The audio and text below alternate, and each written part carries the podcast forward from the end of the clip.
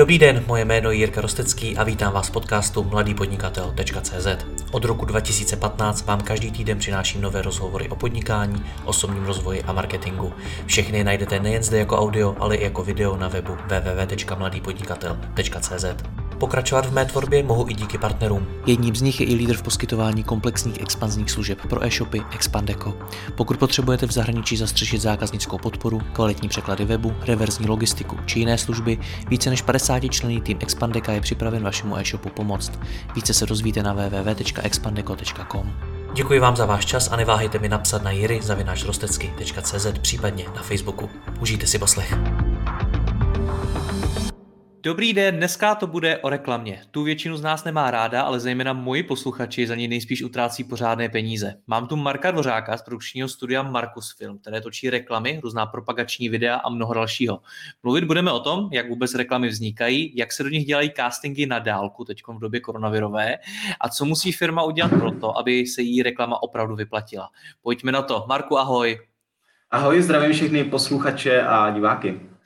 Hele, já když jsme se domluvili na ten rozhovor, když jsem ti řekl, že ho budeme natáčet takhle na dálku, tak ty jsi mi řekl, že by si radši tu studiovou kvalitu, že v tom studiu nahrajeme přece jenom to video mnohem lepší, než takhle přes počítač, protože je covid.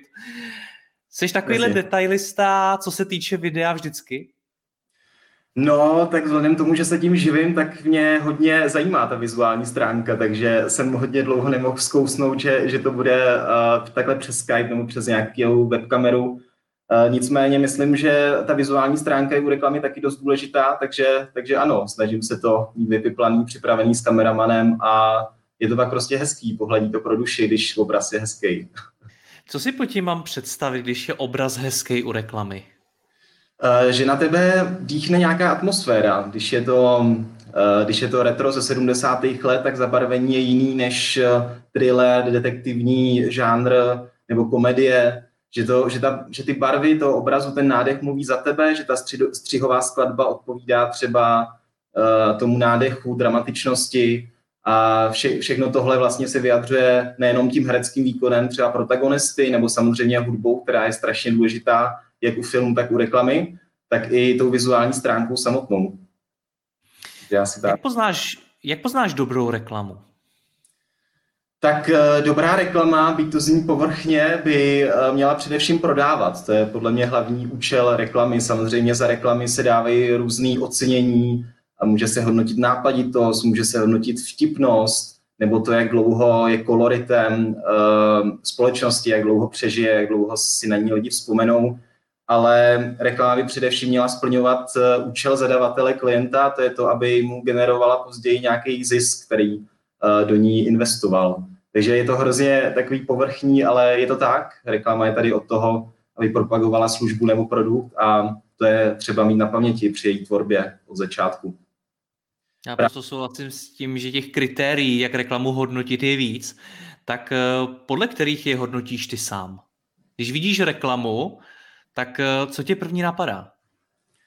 Tak první napadá to, jestli si vzpomenu na to, na jaký produkt nebo službu ta reklama vlastně je. Pak ta reklama je úspěšná, jestli tam dojde ke ztotožnění s produktem, jestli je autentická, jestli si řeknu, wow, ta reklama je vlastně o mně, já si teď budu ten produkt koupit, anebo jestli se jenom jako pousměju, řeknu si, to je vtipný, ale za 5 vteřin už se to vypaří z paměti a vůbec to, s čím člověkem nerezonuje. Napadá mě Bobíka. Jasně, přesně tak, to je slavný, že jak byla na centrum a vlastně každý si myslel, že je na seznam. Takže to je třeba špatná reklama, byť je vtipná, každý si ji pamatuje, ale asi úplně reklamní účel nesplnila. Takže vlastně ztotožení a prodejnost. Jaká reklama v poslední době, která tě hodně zaujala? Obecně mě baví reklamy od Jakuba Koháka. Jsou vtipný, jsou dobře natočený řemeslně, nejsou vulgární nebo nějak jako agresivní a myslím si, že jsou i reklamy úspěšný, byť já ty data nemám nebo nevím podrobnosti, tak si myslím, že splňují to, co by reklama měla splňovat, že splňuje ten svůj původní účel. Takže ty mě hodně baví. A jinak v poslední době, teď je před Vánocema, tak si myslím, že se spousta ještě dobrých reklam vyrojí a bude ještě na co koukat v tomhle smyslu. To uvidíme. Ty jsi mi teď říkal, jak ty sám poznáš dobrou reklamu a jakým způsobem vůbec hodnotíš její kvalitu. Ty jsi ale viděl spoustu reklam a díváš se na ně z toho odborného hlediska. Jaký má poznat like? Jaký má kdokoliv z našich posluchačů po tohletom rozhovoru, když uvidí nějakou reklamu, tak jaký může on hodnotit? Tak těch kritérií je spousta. Jemu může přijít vtipná, že ho pobaví, že to není jenom zabitej čas předtím, než se mu spustí jeho oblíbený seriál nebo film nebo video na YouTube, kde ji vidí.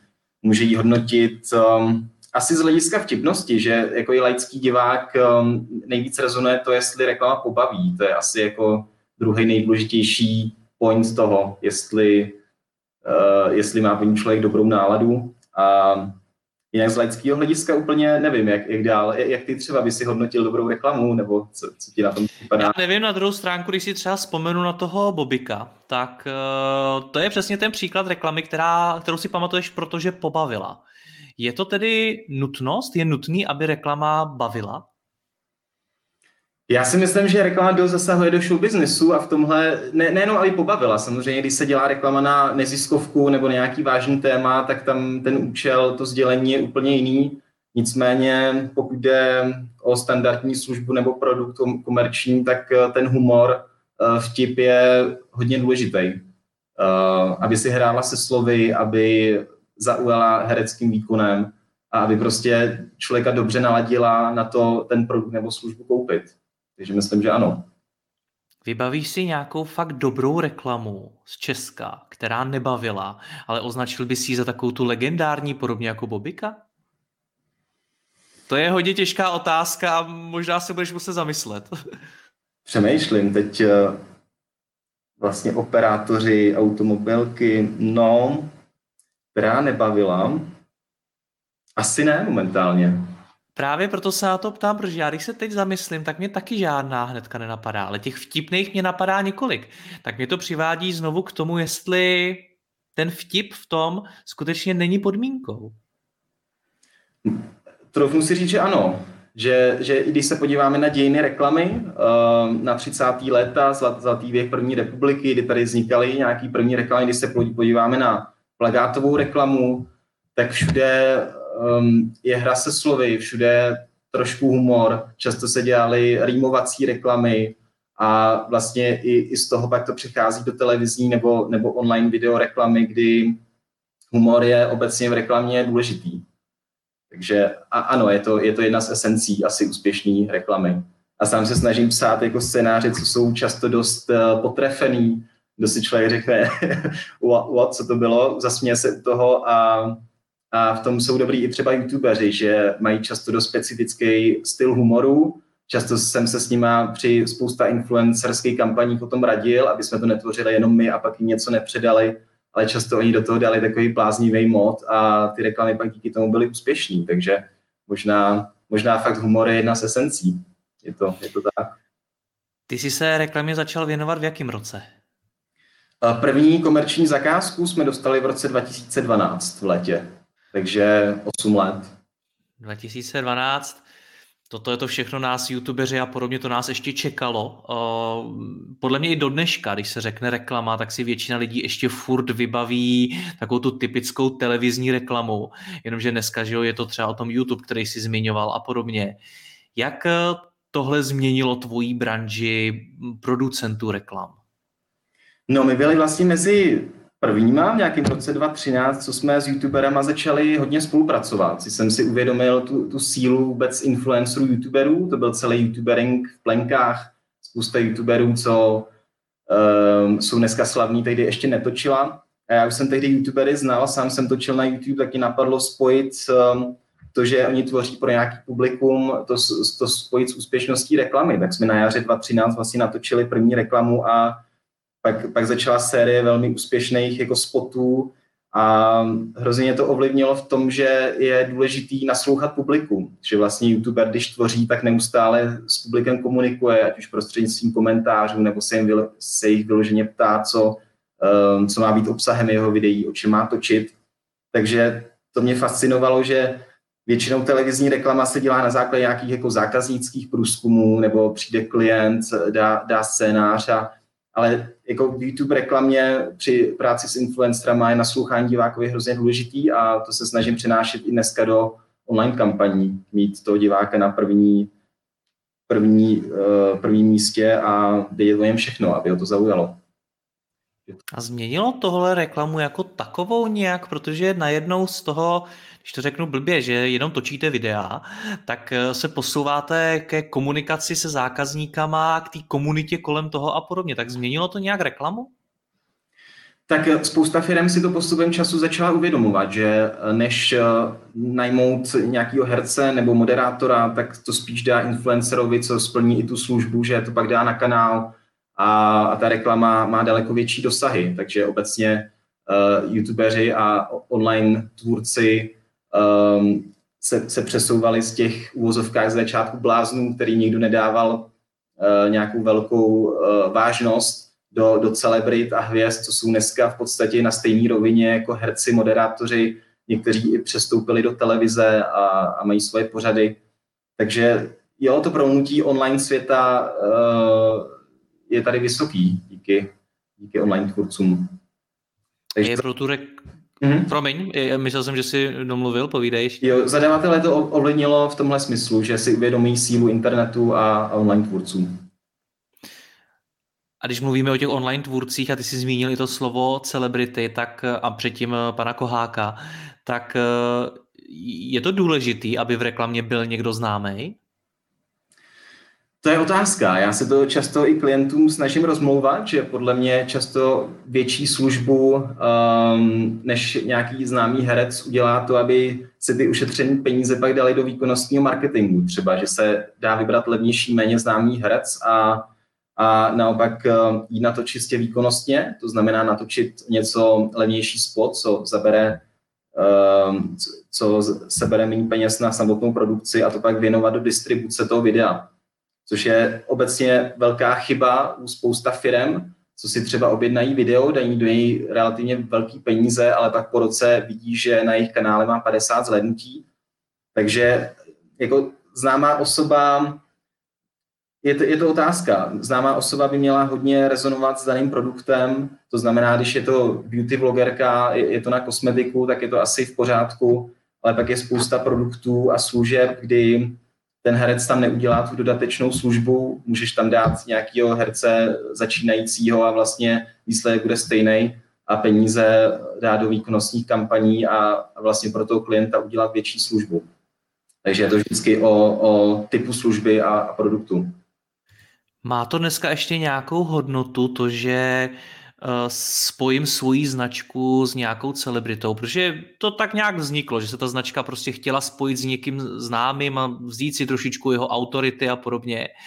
Ale za ty dlouhý roky, co reklamu sledujeme, tak už to udělalo tolik firem, tolik značek, že já vlastně nevím, jestli to ještě funguje. Na mě osobně třeba to dojem moc velký neudělá, že si nějaká firma dá do reklamy celebritu nebo nějakou modelku a podobně. Jak to je? Tak tam je vždycky strašně složitá ta měřitelnost, že já mám rád obecně data a jako statistiky a v tom je skvělý online marketing, ale jak změříš to, jestli fotbalista, herec nebo kdokoliv z showbiznesu, který jako používá tvoje auto nebo žiletky nebo cokoliv dalšího, jak člověk změří prodejnost toho daného produktu nebo služby. Je to spíš taková PR věc pro tu značku. Často to dělají samozřejmě obrovské značky, kterým je to jedno, který tolik nepotřebují kalkulovat s budgetem na reklamu a prostě je to nějaká část jejich mixu mediálního, marketingového. Ale ta měřitelnost tam nikdy není tak přesná jako v online reklamě a samozřejmě asi nějaký efekt to určitě má, jinak by to ty firmy nedělaly. A jestli ten fotbalista nebo herečka má nějakou fanouškovskou základnu a tady pak vidí s tím produktem, tak to určitě té značce pomůže, to jako bez pochyby. Jenom je to vždycky o měřitelnosti a o výkonnosti, což tohle změřit úplně nejde. No. Po rozhovoru trochu cítím, že my se pohybujeme na pomezí takový té tradiční reklamy, prostě pojďme natočit nějaký video, který dejme do televize nebo dneska na YouTube a podobně před videa. A něčeho, co bych nazval prostě typickým influencerovým marketingem. Prostě dát tamhle nějakému influencerovi, ať jezdí mým autem a fotí se s ním na Instagram nebo natočí nějaký video. Kam sahá tvoje práce? Do obou dvou těch směrů nebo jenom do jednoho? Do obou dvou, ale upřednostňuji spíš udělat spot pro firmu a pak to sledovat i z výkonnostního pohledu na Facebooku, Googleu. Takže ze začátku jsem začínal spíš při tvorbě s influencerama, s youtuberama na YouTubeových reklamách, ale dneska se spíš překlápíme do toho druhého, to znamená udělat internetový spot a pak spolupracovat s PPC specialistama, aby ta reklama byla úspěšná, generovala zisk. Takže obě práce mají svoje pro a proti. No. Jedno je takový o dost kreativnější, zajímavější možná z pohledu kreativy, druhý je zase více o datech a o sledování toho reálního dopadu, výkonu. Pro co se ale mám já rozhodnout, když chci udělat vlastní reklamu? Jestli si mám nechat natočit ten spot, nebo jestli mám začít obepisovat zajímavý influencery a domlouvat se s nima přímo? Tak my oboje uděláme za tebe, takže když nás oslovíš, tak většinou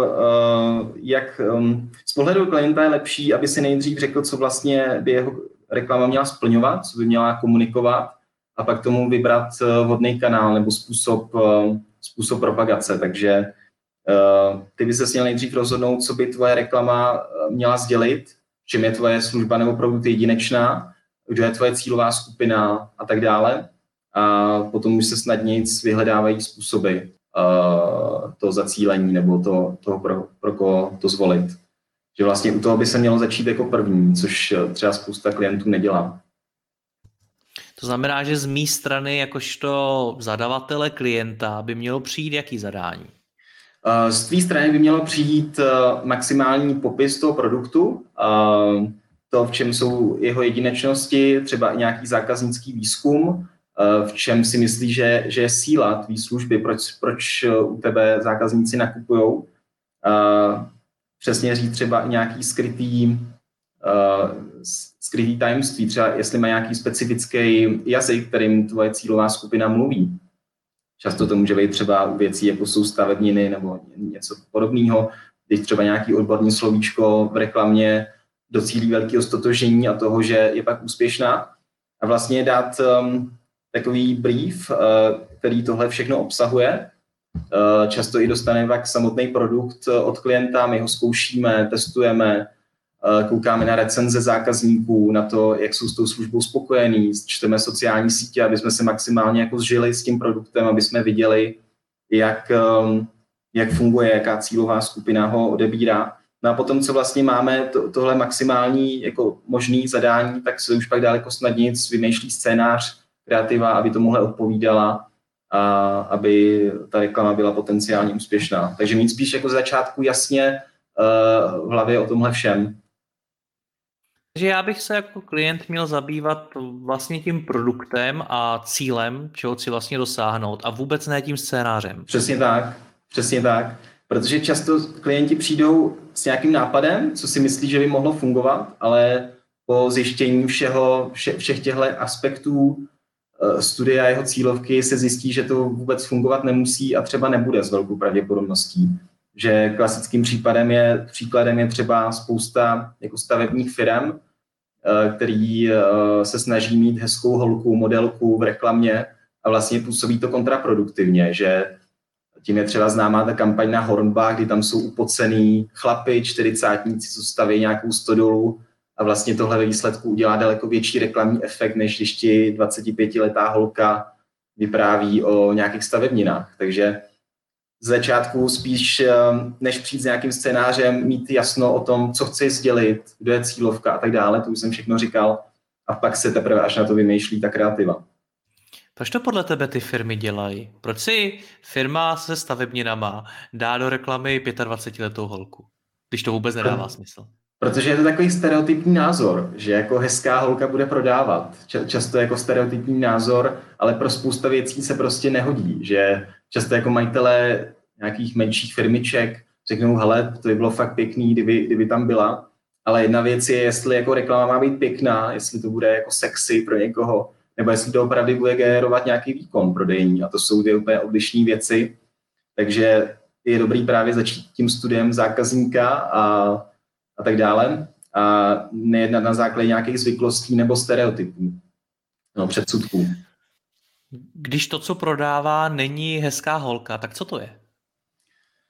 Obecně prodává stotožnění se s tou reklamou a s produktem. Když si řekneš, wow, to je o mně, to prostě jsem já, tohle přesně potřebuju, tohle, jo, a toho se nemusí docílit jenom modelkama, to se může docílit úplně jinýma postupama, takže v reklamě je strašně důležitá autentičnost, to, aby ti to chytilo za srdce, aby se člověk pozastavil nad tím a potom je reklama úspěšná. Takže obecně autenticita v reklamě je strašně důležitá, když to nefunguje, když je to divně zahraný, divně natočený, s divným scénářem, tak je to úplně pak mimo a jsou to vyhozené peníze.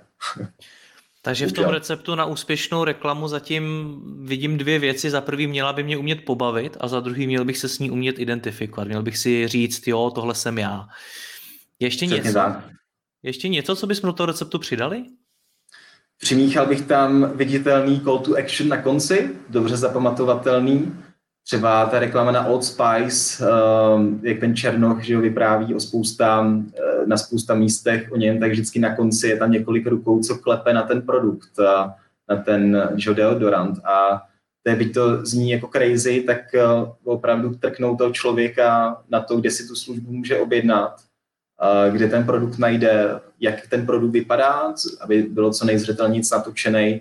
A člověk si to pak v momentě, kdy je v té samoobsluze nebo na internetu, dobře vybavil a dokázal ho poznat. Takže jako další složkou je důležitý call to action na konci reklamního spotu. Na což hodně jako se zapomíná, že ta reklama je třeba jako řemeslně krásně natočená, pobaví tě a vlastně přesně jako s tím Bobíka, že na konci jako tak na co to bylo vlastně, nepamatuju si.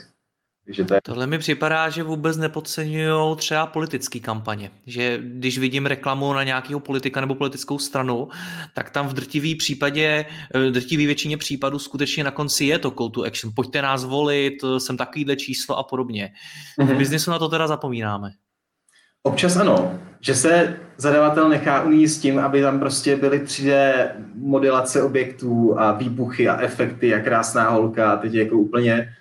To je super, že vidíš toho klienta, jak je to nadšenej, že vymýšlí s tebou ten scénář. Teď točíme právě takové reklamy, kdy opravdu ten klient je do toho hrozně jako ponořenej, ale vlastně všechno by mělo směřovat k tomu konci, kdy pak řekneš, hele, kupte si to, je to tady na tom webu, vypadá to takhle, udělejte to. A to třeba spousta reklam nedělá, vyšumí a vlastně zapomene se na to.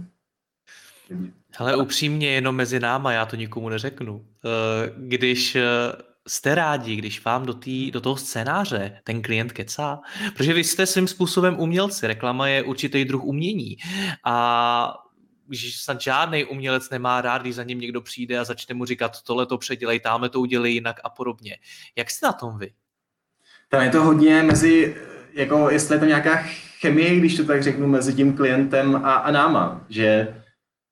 Spousta klientů je naprosto fantastických, který mají skvělý nápady a to jsme naopak strašně rádi, že oni přicházejí se skvělejma věcma, se skvělejma nápadama a tam to opravdu funguje úžasně, že polovinu scénáře napíšou, my to o něco doplníme, máme pár briefingů, krásně to funguje. Někdy to třeba funguje míň, ale já jsem obecně radši, když klient přijde s nějakýma nápadama, kdy to nemusíme začínat úplně od bílého papíru psát. Takže spíš to jako vítám, když klient má nějakou představu. Ta se dá pak vždycky nějak měnit, nějak formovat, doplňovat, ale je to dobrý, když ho to baví, když se na to natáčení těší, když to vymýšlí. Takže určitě jo, kreativní klient je super. Každá ta reklama je úplně jiná. Existuje vůbec něco jako standardizovaný postup na tvorbu reklamy? Určitě jo, my vlastně každýho klienta, když dostáváme od něj zadání, tak se ho ptáme na to, o čem je jeho služba, jaká je jeho cílová skupina, jaký jsou ty USPčka, který chce sdělit a tak dále. Máme proto nějaký standardizovaný formulář, který nám vyplní, pak si několikrát voláme, vymýšlíme teda různý koncepty a pak teprve se začne psát scénář, takže není to tak, že by nám řekl, potřebuji video na tuhle službu a my jsme něco jako v zápalu sepsali a takhle mu to dali. Protože jsem vlastně studoval marketing a původně jsem jako nestudoval film ani filmovou vědu, ale jsem spíš jako marketingově orientovaný, tak se do tvorby reklamy snažím dát tyhle postupy, aby co nejméně věcí záleželo na náhodě, aby opravdu jsme o tom zjistili spoustu důležitých informací, co pak do té reklamy budou promítnutý. Teď přemýšlím nad tím, jak se toho dá docílit před tím samotným natáčením, protože já předpokládám, že největší prostor na jakýkoliv změny, nový nápady, myšlenky a podobně je, když se to ještě připraví, když je to furt na tom papíře, ale jakmile se jde na ten plac a začne se natáčet, tak tam už by to mělo se vyvíjet poměrně rychle a těžko se tam asi něco mění. Tak jak přesnou a konkrétní představu tomu klientovi jste schopný dát před tím natáčením? Tak my mu dáme doslovný scénář a storyboard, takže on tu představu už má hodně konkrétní, jak ta reklama bude vypadat. Samozřejmě, když to jsou menší spoty, tak se ten storyboard třeba nedělá, je tam všechno jako sepsané scénářově, to vždycky záleží na velikosti té reklamy, ale on už by měl mít jako jasnou představu o výsledku té reklamy a když to nedocílíme, což se snad ještě někdy jako úplně nestalo, tak je to špatně. Takže on dostane přesný rozpis, ví o lokacích, ví o hercích, co jsou nakástovaní, viděli jejich ukázky, přesně se jako vypiplává každá věta, každý slovo, co v tom padne. Měli jsme jako spousta briefingů s klientama, jestli jako zvolit hovorovou řeč, nebo jaký slovo přesně říct, to jsou takový detaily, co jsou vlastně ve výsledku hrozně důležitý. A vždycky je to několik sezení, co se vymýšlí, aby se tohle pak jako na tom place eliminovalo, aby se přesně vědělo, ne, ty to musíš říct takhle, tady žádná vlastně diskuze o tom není a tohle se musí natočit podle tohle konceptu. Jste vy ten, s kým bych já měl probírat to, jestli budu mluvit hovorovou řečí nebo formální a podobně? Není to něco, co by mělo vycházet už prostě z mý značky, z mý komunikace jako takový? Nejenom v rámci jedné reklamy, ale celkový komunikace? Určitě mělo, ale spousta třeba lidí o tom nemá úplně představu, že i vidíš na jejich webu, že je chvíle má hovorovej, chvíle má vyká, chvíle má tyká a vlastně ty to musíš pak už nějak ujednotit. Takže samozřejmě větší firmy mají zvolený nějaký tón komunikace a to je pak jasný, to pak není o čem se bavit, ale třeba u zrovna menších klientů e-shopů je třeba tohle zvolit a vlastně děláme i z části jako práci za nějakou marketingovou agenturu, kde jako definujeme tón komunikace, to, jak ty lidi, co v té reklamě vystupují, mají působit, to, jaký je vlastně vyznění toho, jestli je to spíš jako konzervativní nějaká služba, nebo jako cílí na mladí lidi a tak dále. Takže ano, klient by měl v tom mít jasno, ale někdy nemá, takže je to potřeba definovat. Co se týče té lokace, tak nevím, jak to vnímáš ty, ale mně přijde, že se dřív reklamy točily v mnohem zajímavějších prostředích než dneska. Když třeba vezmu i toho pana Koháka, kterýho si zmiňoval, tak to jsou velmi často reklamy na nějakým bílým pozadí. Podobně to má dneska mnoho různých značek a připadá mi, že se to opakuje stále častěji. Konec konců i ti influenceri kolikrát jako točí z domova, prostě nic jako extrémně zajímavého. Tak jak to s těmi lokacemi je? Jsou vůbec důležitý? Tak důležitý asi jsou, ale všechno je o rozpočtu. Samozřejmě natočit něco v ateliéru je daleko snazší, než řešit zábor lokace, je tam nasvítit scénu, je daleko složitější a tak dále. Takže myslím si, že zrovna v tomhle hraje obrovskou roli budget na samotnou tvorbu reklamy, ale samozřejmě reklama, která je točená v zajímavém prostředí, je to jenom plus. Nicméně třeba jako velmi úspěšná série na Airbank je celá natočená na bílém plátně s naprostým minimem rekvizit, lavičkou možná, nebo pár mini rekvizitama a je postavená na dialogu, kontrastu, že dvou přístupů bankovnictví a je strašně úspěšná a myslím si, že jako vyloženě jako tvorba nebo produkce takovýhle reklamy, když nepočítám honoráře, hlavním teda hvězdám musela být jako docela nízká, takže je to zase o tom nápadu, ale samozřejmě lokace super, zajímavá, proč ne? Není to pro tebe jakožto odborníka na reklamu nuda? Pomiňme teď ty výsledky, nákladovost a podobně, ale jenom ten pocit z toho, když tu reklamu tvoříš. Když jdeš někam do studia, kde to točíte na bílém pozadí, to asi bude zelený, že jo, ale prostě na nějakém takovýmhle jednobarevném pozadí versus když prostě natáčíte v nějakém hezkém prostředí. Tak zase člověk se může v uvozovkách vyblbnout na spousta dalších věcech, na castingu, na efektech, který se tam tak přidají.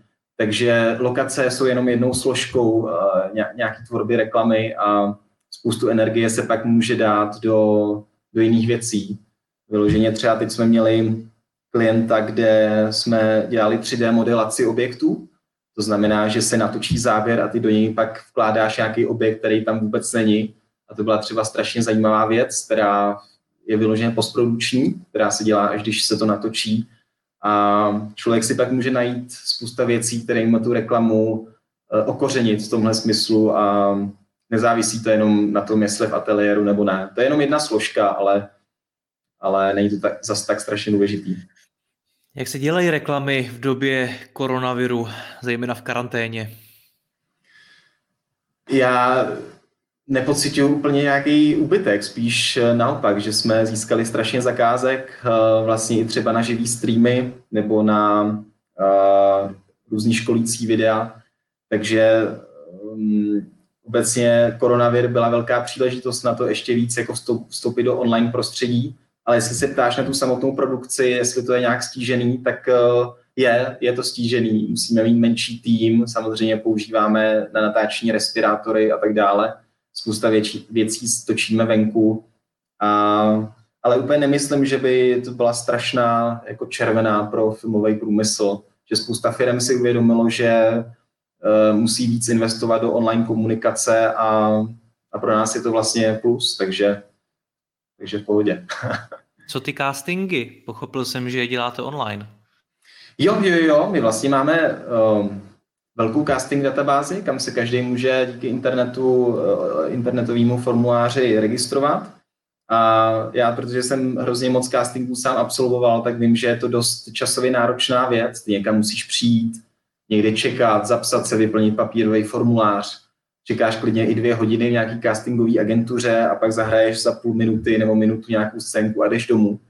Takže jsme vlastně vymysleli systém online castingu, kdy když máme nějakou zakázku, vypíšeme online casting, ať už lidem, co jsou registrovaní v naší databázi, nebo to dáme třeba na Facebook a ty se rovnou už natočí, sehrajou tu danou scénku nebo repliky, nahrajou si to mobilem a vlastně výsledek je super. Takhle jsme to dělali pro velkou kampaň teď na jaře a dostali jsme desítky odpovědí, desítky nahrávek a my pak uděláme nějaký předvýběr, co se pošle klientovi. A vlastně výsledek je často srovnatelný jako s fyzickým castingem a je to daleko levnější, rychlejší a i pro ty lidi méně časově náročný. Takže tohle je jako super třeba systém. Co mám udělat pro to, abych se já dostal do reklamy? Tak dobrý je umět hrát nebo umět zřetelně mluvit, což ty umíš suprově. Další věc je, jestli se zapíšeš do nějakých castingových agentur, tím jsem třeba já začínal, když jsem začínal obecně v reklamním biznesu, tak je spousta castingových agentur, kam se člověk bezplatně může napsat, většinou začíná na pozicích komparzů a trošku se oťukává s tím reklamním prostředím. No a pak samozřejmě chodí co nejvíc na castingy, protože tím zvyšuješ možnost výběru, že si tě někdo všimne, nějaký režisér, že třeba se budeš do nějaký role hodit takže zapsat se do castingových agentur a chodit na castingy. Po případě absolvovat nějaký třeba herecký kurz je dobrý. A tyhle 3 věci. Já znám pár posluchačů podcastu, kteří si vyzkoušeli být v reklamě, nicméně pojďme se bavit i o těch ostatních. Pokud tady přemýšlím o tom, že si nechám vytvořit reklamu, tak to pojďme nějakým způsobem zrekapitulovat. Jak bych měl postupovat tak, aby ten výsledek, který dostanu, byl co nejefektivnější a přinesl mi co nejlepší prodeje? Tak, mít jasnou představu o výhodách tvýho produktu, čím je ten produkt specifický, tyhle ty informace si sepsat a dát nám je. Potom nám ten produkt dát na vyzkoušení, po případě službu a mít samozřejmě jasnou představu o cílové skupině, to si všechno sepsat a vlastně potom vymýšlet koncept nebo scénář ve spolupráci s náma, aby ta reklama se co nejvíc dotkla daného diváka. No a pak samozřejmě nezapomenout i na to, že nějaký peníze stojí nejenom produkce té reklamy, ale i distribuce, takže jenom neinvestovat do produkce, nedát si ji na svůj kanál, ale i počítat vlastně z náklady na PPC reklamu, na to, aby měla velký call to action na konci, aby jasně ponoukala k nějaký akci. A pak už máš vlastně dobrý suroviny k tomu, aby vznikla tobě úspěšná reklama. Moje oblíbená otázka na závěr, jak si myslíš, že se to vyvine do budoucna? To je, už jenom tady jsme za pár let, za těch 8 let, co to ty děláš, tak se ta reklama výrazně posunula. Co myslíš, že bude za dalších 10-20 let? To je super otázka. Tak spousta peněz se bude pořád přesouvat podle mě z tradičních médií do onlineu. Budou daleko ještě měřitelnější nástroje na to, abychom zjistili efektivitu reklamy. A ten formát jako takovej podle mě zůstane, že se tak zase strašně nezmění. Že třeba se zkrátí, že se neustále zrychluje formát, že z půlminutových spotů jsou 10vteřinový nebo 5vteřinový dokonce spoty. Ale myslím si, že velké změny budou na stránce té online platformy, na který pak tu reklamu dáváš. Takže dneska má člověk třeba daleko více dat o tom, kolik lidí si tvou reklamu na YouTube dokoukalo, kde přesně ji přestali sledovat a z těchto dat je taky super pak vycházet. Takže podle mě tyhle platformy budou poskytovat ještě více jako relevantních dat pro zadavatele, aby se rozhodli, co na příště změnit. Ale jako formát samotného natáčení a produkce podle mě bude dost podobný. A myslíš si, že bude dokonce ještě důležitější, než je dneska? Protože když se na ten vývoj v posledních letech podíváš, tak my stále míň pracujeme třeba s textem a stále víc pracujeme právě naopak s videem. Když to vemeš tak, že YouTube zažívá v posledních letech neuvěřitelný růst, na Facebooku se zobrazují videoreklamy a tak dál a tak dál. Mhm. Je to pro firmy fakt podmínka? Nebo jako je do budoucna důležitý naučit se dělat video? Myslím si, že je to naprosto jako zásadní věc, že i úspěch stories na Instagramu, nebo spousta reklam už se dneska dělá na výšku, spousta klientů už poptává, že nejenom nechce klasický formát na YouTube reklamu, ale 15vteřinových spotů, aby byly odvysílatelné do Insta stories. Takže jako komunikace prostřednictvím videa je hrozně mocná, hrozně tě dokáže zasáhnout. Samozřejmě text je taky pořád důležitý, ale i to, jak se snižují náklady na produkci, náklady na to, že si dneska reklamu může dovolit malá nebo střední firma, nemusí jenom poptávat výrobu televizní reklamy, ale doopravdy natočit menší formát a může ve výsledku díky dobrýmu nápadu udělat obrovskou službu, tak to je video fascinující, že díky pak sdílení a potenciální viralitě se dá sdílet a dosáhnout obrovského úspěchu. Takže myslím si, že nenapadá mě služba, kde by jako videoreklama nebyla důležitá. Myslím si, že jeho důležitost bude pořád stoupat. Jinými slovy, i do budoucna si vybral velmi dobrý obor. Snad jo. Marku, já ti moc děkuju za rozhovor, ať se ti daří, ahoj. Děkuju taky, měj se, čau.